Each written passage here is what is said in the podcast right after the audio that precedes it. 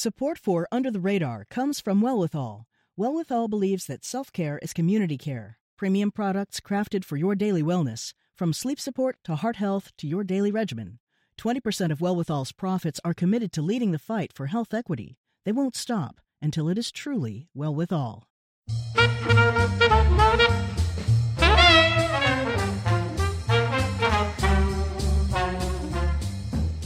You're listening to Under the Radar. I'm Sue O'Connell sitting in for Callie Crossley. Joining me now is former State Senator Dianne Wilkerson. Dianne represented Roxbury, Jamaica Plain, and parts of Dorchester and Mattapan as the senator from the 2nd Suffolk District from 1993 to 2008.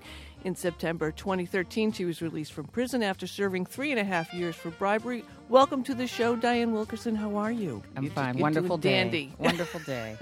Listen, Wonderful um, day in Boston. What can I say? we had a um, an opportunity to print in South End News your perspectives from attending one of the Boston Olympic meetings, which was uh, quite enlightening. Talk to me a little bit about your motivation to go to the meeting and uh, some of the folks that were there as citizens, just getting information. I think the the um, the motivation. I think being a resident of Boston and and being fascinated at the idea that we could be host to such an event. And I said fascinated. I didn't say supportive or opposed, but fascinated.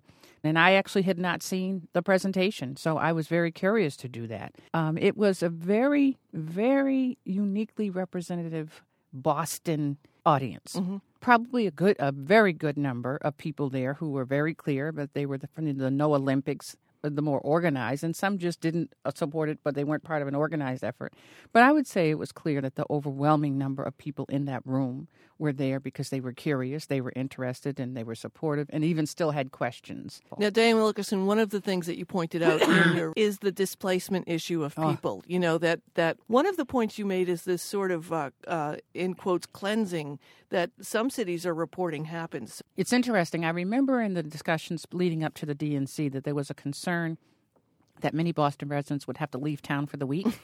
Now, you know, it's funny 'cause pales. a lot of folks aren't old enough. You know, we, we talk about the DNC like it just happened Right. last last And week. 10 and I remember ago. you sharing with us uh, over at Bay Windows in the South End News when you were at the LA or the Chicago DNC. the- Which one was it? Los Angeles Los Angeles, and sitting in a bus. getting getting confined to a bus, bus that because of the traffic and the security issues, for three and- or four hours, and we weren't allowed to put the windows down. Right, and and bringing that knowledge to the planning for for Massachusetts, right. and that you know we had we had uh, a ghost town in in um, Boston. Many of the the payoffs that we thought would happen of people coming into Boston and going to the neighborhoods, a number of white trucks getting stopped on on the Well, expressway on the exactly. way in. Exactly. I think I think the point um, the the point of issue for the Olympics is while people in Boston and 04 were concerned about the residents having to be gone for four days, the bigger concern for an Olympic size event is given the history of what happens with host cities that host it, is that the people will be gone forever. Mm-hmm. And, and certainly London, the most recent, it was a major issue.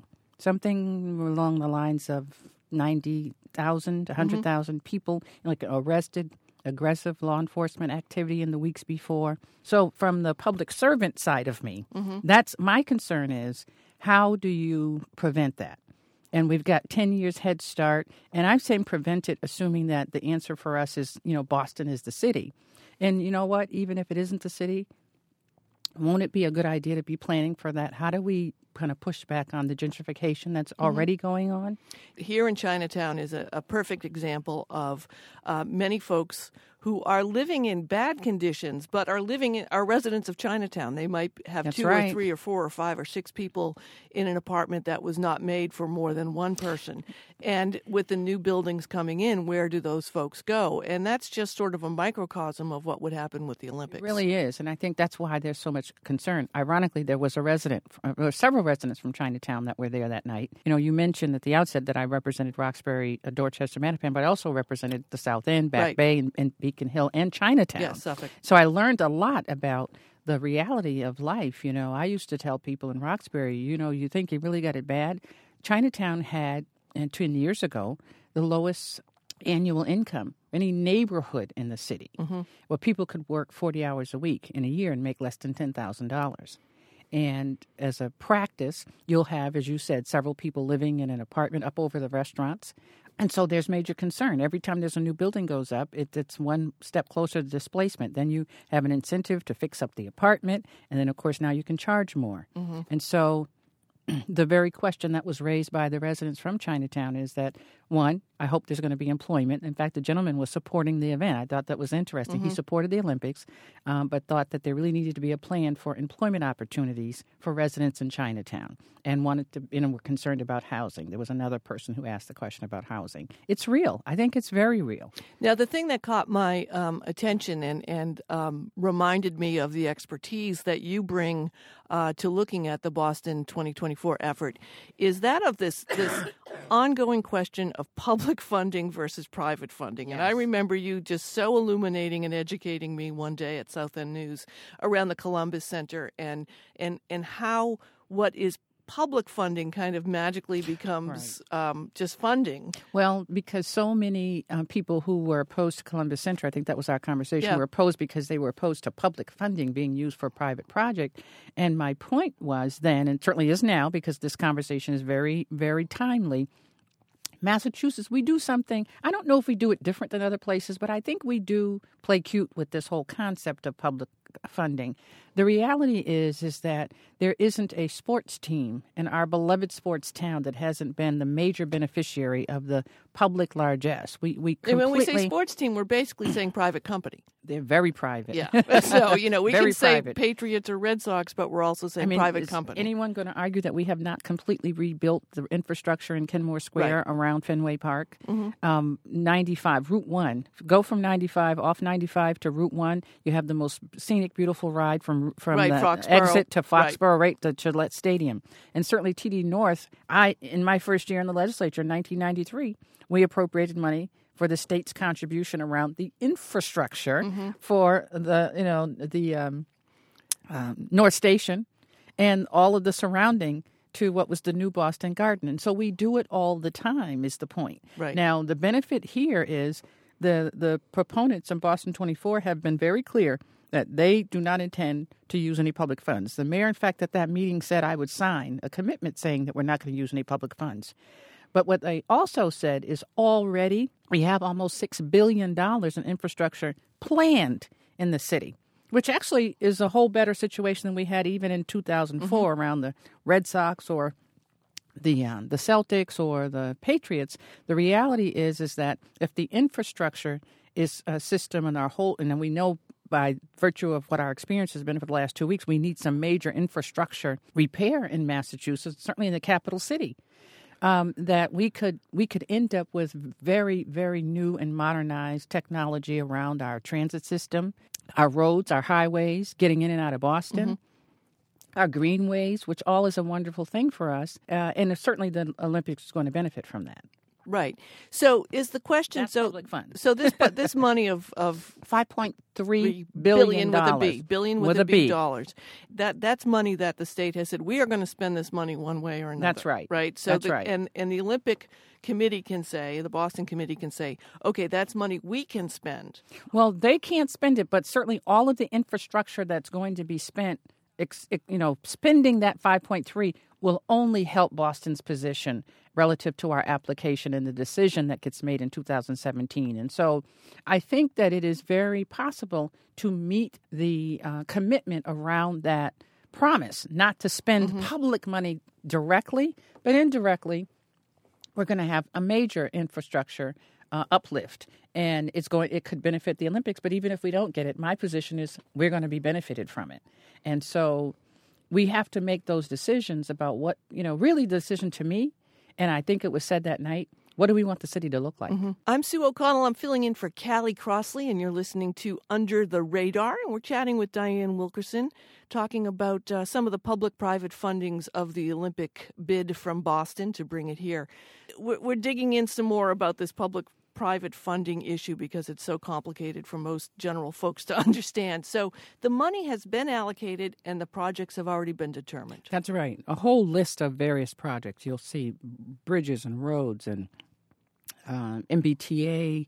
Have some, not as much as I think we'd all like, yeah. but some of, of the whole transportation um, funding that would make the city more walkable.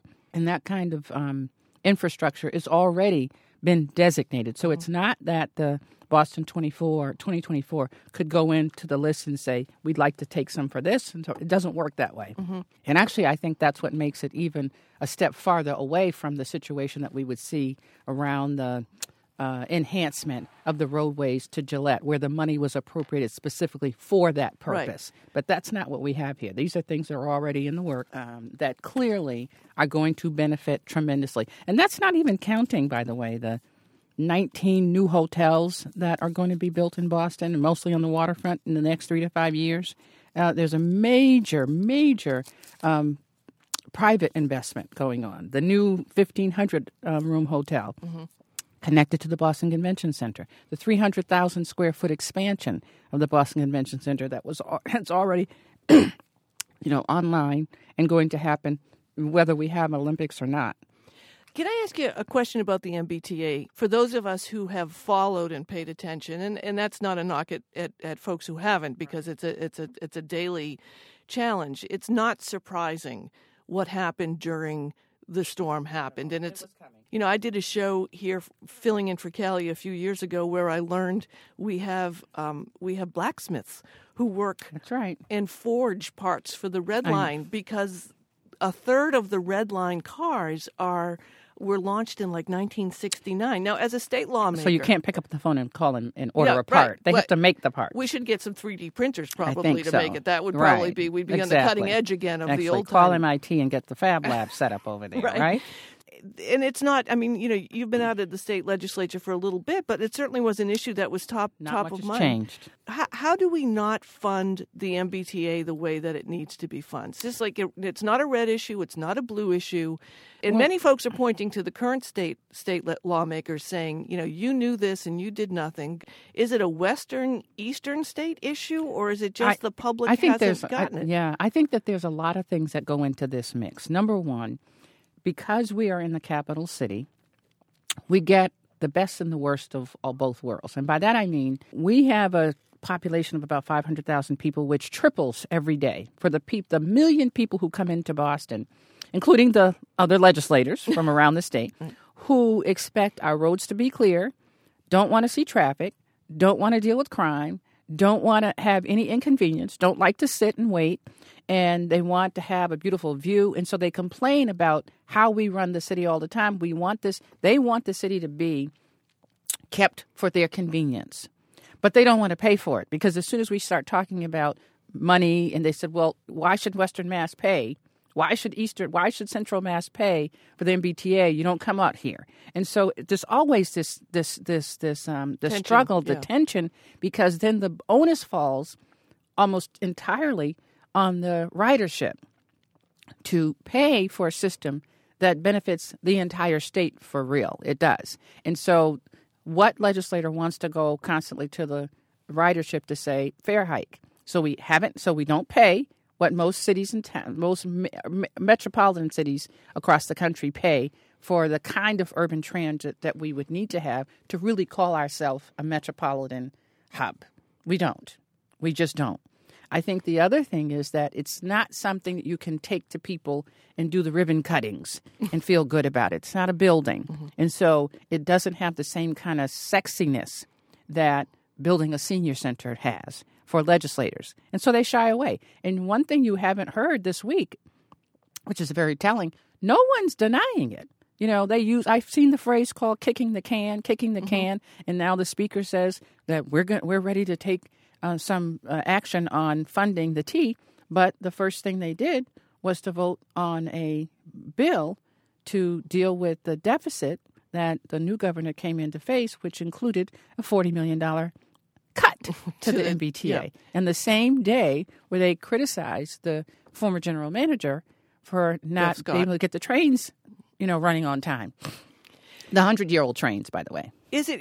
Is it it was a, an interesting mix to me because uh, you know I, I love being on Facebook and mixing it up and posting things, and so many of the suburban people who take the T in one way or another into the city. Yes. Um, you know, and it's their state lawmakers for the most part that that are are not doing anything. But now that we have a Senate president who Stan Rosenberg, who is from the western part of the state, do you think that this is an opportunity for some bridge building, uh, both literally and figuratively? I, I, I think that there's an opportunity for bridge building, not just because he's from the other part of the state, because I think he's a leader.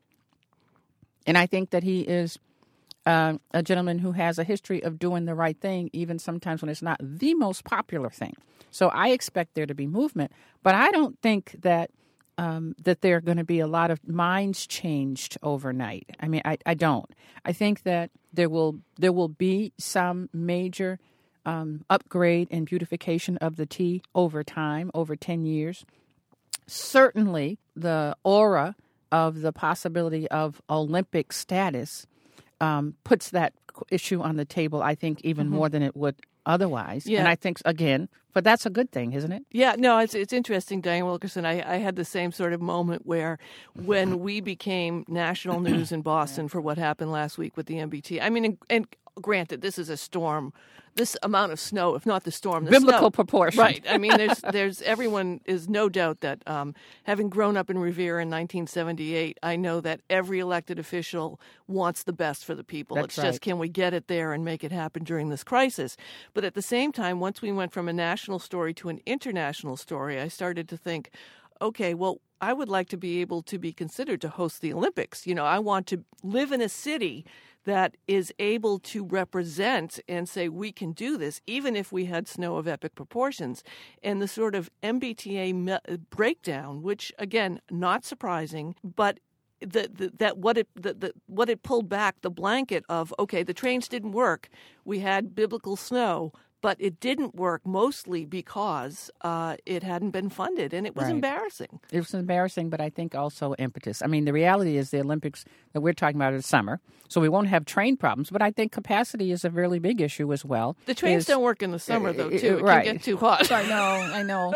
but, you know, not all the stories were perfect about what happened to Atlanta, but I think there's little argument that the 1996 Olympics put Atlanta, Georgia on the map as an international city, and they weren't before.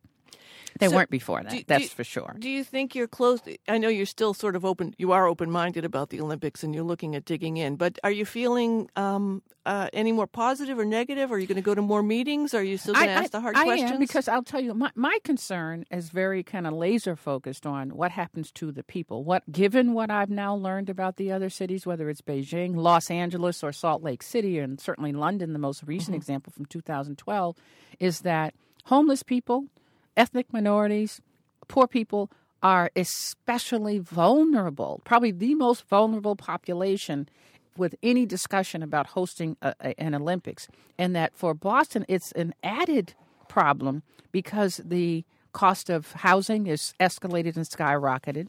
We have such a major affordable housing crisis that the mayor has kind of fo- has focused some major attention to that. He set a goal to do 35,000 new units by 2020. I think it said 2020. And we have a population that's one in four, you know, born outside of, of the country. And, and but we also have what I know is that the likelihood of them being able to survive an Olympics without some laser focused attention on the next 10 years is pretty uh, is pretty slim. And so I'm very concerned about that piece. What are the employment opportunities? What are the opportunities for women owned businesses, for minority businesses, because it's through that process. What we know is that women business owners hire women. That's just not my fact, that's a fact. We know that minority businesses hire people of color. And so if we can use this next 10 years, and certainly the three years between now and 2017, to focus on that effort where we are putting more people in Boston, our residents, in a position to get in the game, if you will. Mm-hmm. Um, through employment, real meaningful employment opportunities, then we have a shot. Otherwise, we're going to be um, going down that same road that we saw in London, uh, we saw in Atlanta, that if people get displaced from our capital city, there isn't any place else to go. We've learned that from the closing of Long Island Shelter. Mm-hmm. This is it. This is not, you know, kind of the stop on the way someplace else. And so it offers tremendous opportunity but tremendous downside if we don't plan. Well, Dianne Wilkerson, thank you so much for coming in. We look forward to having you back I and talking so. some more about this. It's great to have your perspective on uh, what's happening with the Olympics. Thank you so much. Thank you. Dianne Wilkerson is the former state senator for the 2nd Suffolk District. That's it for this edition of Under the Radar. You can join us next week at 6 p.m. on Sunday for the stories you may have missed. In the meantime, you can find our show and links to stories we discussed today on the web at wgbhnews.org slash UTR. I'm Sue O'Connell, filling in for the great Callie Crossley. Our engineer is John Parker. Abby, Abby is our producer. Under the Radar is a production of WGBH.